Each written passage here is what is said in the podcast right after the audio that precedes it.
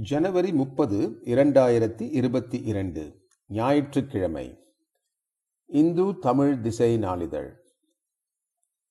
D. S. Subramanian எழுதிய இரா நாகசாமி வியத்தகு பன்முக ஆளுமை நடுப்பக்க கட்டுரை.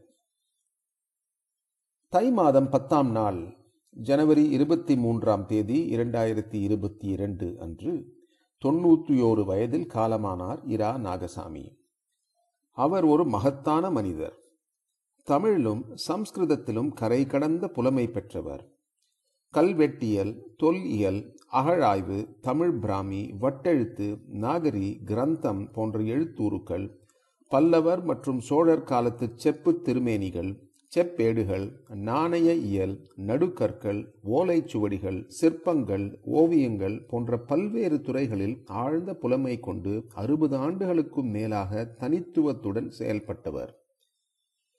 ஆயிரத்தி தொள்ளாயிரத்தி அறுபத்தி ஆறு முதல் ஆயிரத்தி தொள்ளாயிரத்தி எண்பத்தி எட்டு வரை இருபத்தி இரண்டு ஆண்டுகள் தமிழ்நாடு அரசு தொல் இயல் துறையின் இயக்குநராக இருந்தவர் நாகசாமி. ஆகம விதிகளை நன்கு அறிந்தவர். கோயில் கட்டிடக்கலையில் புலமை பெற்றவர். தமிழுக்கு அவர் ஆற்றிய மிக பெரிய தொண்டு எதுவெனில் தமிழ்நாட்டில் உள்ள கல்வெட்டுகள் அவற்றில் உள்ள அரிய செய்திகளை பற்றி தமிழ்நாட்டு மக்களிடையே விழிப்புணர்வை ஏற்படுத்தியதுதான். அந்த பணியை அவர் செய்ய பல உத்திகளை கையாண்டார். நாகசாமி குறித்து தமிழ்நாடு தொல்லியல் துறை முன்னாள் உதவி இயக்குனர் பூங்குன்றன் இப்படி கூறுகிறார். இன்ஸ்டிடியூட் ஆஃப் எஃபிகிராஃபி என்ற நிறுவனத்தை தமிழ்நாடு அரசு தொல்லியல் துறை மூலமாக நாகசாமி ஏற்படுத்தினார். அதில் சரித்திரம் தமிழ் இலக்கியம் தொல்இயல் போன்ற துறைகளில் முதுகலை பட்டம் பெற்றவர்களை சேர்த்தார். அவர்களுக்கு ஒரு வருட காலம் கல்வெட்டியலில் மிக விரிவாக பயிற்சி கொடுத்து முதுகலை பட்டம் வழங்கினார். பட்டம் பெற்றவர்களை தமிழ்நாடு அரசு தொல்இயல் துறையில் முழு நேர ஊழியர்களாக பணி அமர்த்தினார் இந்த ஒரு வருட காலம் படிப்பு வெறும் வகுப்பறையில் நடக்கவில்லை. மாணவர்களை கோயில்கள் மலைகள் மாதா கோயிலில் உள்ள மணிகளில் உள்ள கல்வெட்டுகள் என எங்கெல்லாம் பழங்கால எழுத்துகள் பொறிக்கப்பட்டு இருந்தனவோ அங்கெல்லாம் கூட்டிச் சென்று அவற்றை படிக்க கற்றுக் கொடுத்து களப்பயிற்சி கொடுப்பார் என்று கூறினார். பல்லவர் சோழர் காலத்து செப்பு திருமேனிகளின் வடிவமைப்பு அவற்றின் நகை அலங்காரங்கள் உடைகள் சிகை அலங்காரங்கள் முத்திரைகள் போன்றவற்றை பற்றி மிக நுணுக்கமாக அறிந்தவர் நாகசாமி. அர்த்தநாரீஸ்வரர் மாதரு பாகன் செப்பு திருமேனியை அவர் விவரிக்கும் போது கேட்க மிகவும் ஆனந்தமாக இருக்கும். அர்த்தநாரீஸ்வரர் செப்பு திருமேனிகளில் ஆணின் தோல் திண்மையாகவும் பெண்ணின் தோல் நளினமாகவும் ஆணின் கால் வலுவானதாகவும் பெண்ணின் கால் மென்மையாகவும் இருப்பதையும் திருமேனிகளில் உள்ள உடைகள் அலங்காரம் சிகையமைப்பு எல்லாவற்றையும் எவ்வாறு வேறுபடுத்தி தமிழக சிற்பிகள் காண்பித்தனர் என்பதையெல்லாம் சுவைப்பட விவரிப்பார். தமிழ் இலக்கியத்தில் மிக்க புலமை படைத்தவர் நாகசாமி. ஆதலால் செப்பு திருமேனிகளை பற்றி அவர் விவரிக்கும் போது அவற்றை பற்றி தமிழ் இலக்கியங்களில் இருந்து மேற்கோள் காட்டி பேசுவார். சம்ஸ்கிருதத்திலும் மிக்க புலமை பெற்றவர். அந்த பின்புலத்தால் அவரால் சோபிக்க முடிந்தது. போலுவம்பட்டி அகழாய்வின் போது கிடைத்த செம்பினால் செய்யப்பட்ட ஒரு எருதினை பற்றி கவின்மிகு சோழர் கலைகள் அல்லது master pieces of Chola art என்று தான் எழுதிய நூலில் நாகசாமி கூறும்போது கோவைக்கு அருகில் போலுவம்பட்டி என்ற இடத்தில் நடந்த அகழாய்வில் உள்ளங்கைக்குள் அடக்கக்கூடிய ஒரு சிறிய எருதின் உருவம் கிடைத்தது. அவ்வூர் மக்கள் இவ்வகழாய்வு செய்வதற்கு சில ஆண்டுகளுக்கு முன்னர் இதே போன்று மற்றும் ஒரு எருது கிடைத்தது என்றும் குழந்தைகள் விளையாடிய போது அது தொலைந்து விட்டது என்றும் குறிப்பிட்டனர். இவ் இரண்டு எருதுகளின் உருவங்களும் ஒரு மரபை நமக்கு உணர்த்துகின்றன. முற்காலத்தில் ஊர்ப்புறங்களில் ஆண்டுதோறும் முழு தொழிலை தொடங்கும் போது ஊர் மக்கள் அனைவரும் கூடி ஒரு வயலில் முதன் முதலில் உழுவார்கள். இதை விழாவாக எடுப்பார்கள்.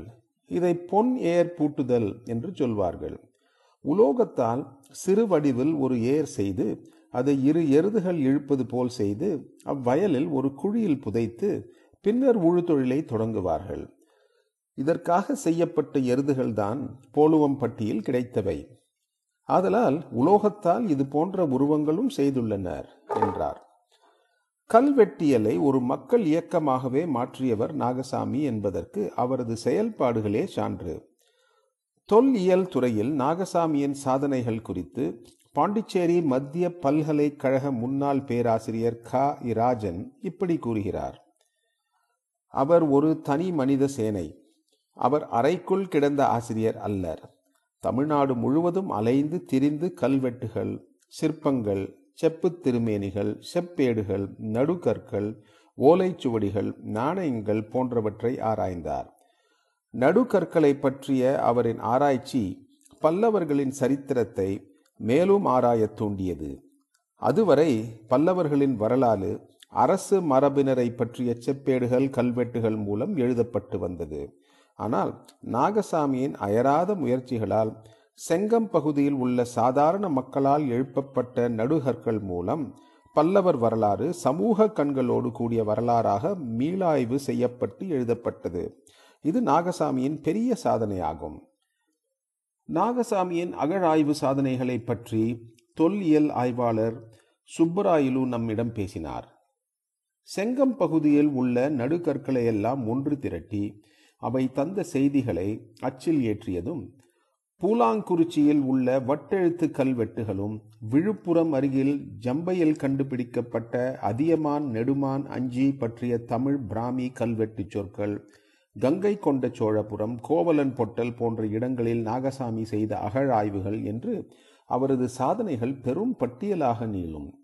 பற்பல தமிழ் பிராமி வட்டெழுத்துக்கள் பொறித்த கல்வெட்டுகளை படித்து அவற்றில் உள்ள செய்திகளையெல்லாம் வெளி உலகுக்கு எடுத்து கூறியவர் நாகசாமி என்றார். பல பெரிய சிறிய நூல்களையும் நூற்றுக்கணக்கான ஆராய்ச்சி கட்டுரைகளையும் தமிழிலும் ஆங்கிலத்திலும் எழுதியிருப்பவர் நாகசாமி.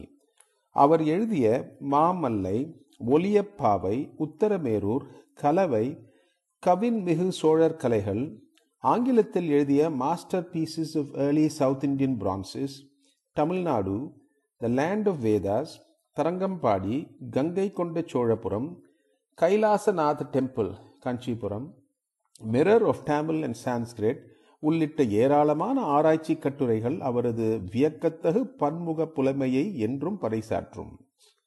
நாகசாமி புகைப்பட நிபுணரும் கூட. தான் எழுதும் நூல்களுக்கு தானே புகைப்படம் எடுப்பார். ஆவணப்பட ஒளிப்பதிவு கலைஞரும் கூட. இந்திய விமானப்படையில் பணியாற்றியவர். விமானத்தில் உள்ள தொழில்நுட்ப கோளாறுகளை அதிலும் டைகர் மாத் விமானத்தில் கூட சரி செய்வார். கடினமான யோகாசனங்களையும் அனாயாசமாக செய்வார்.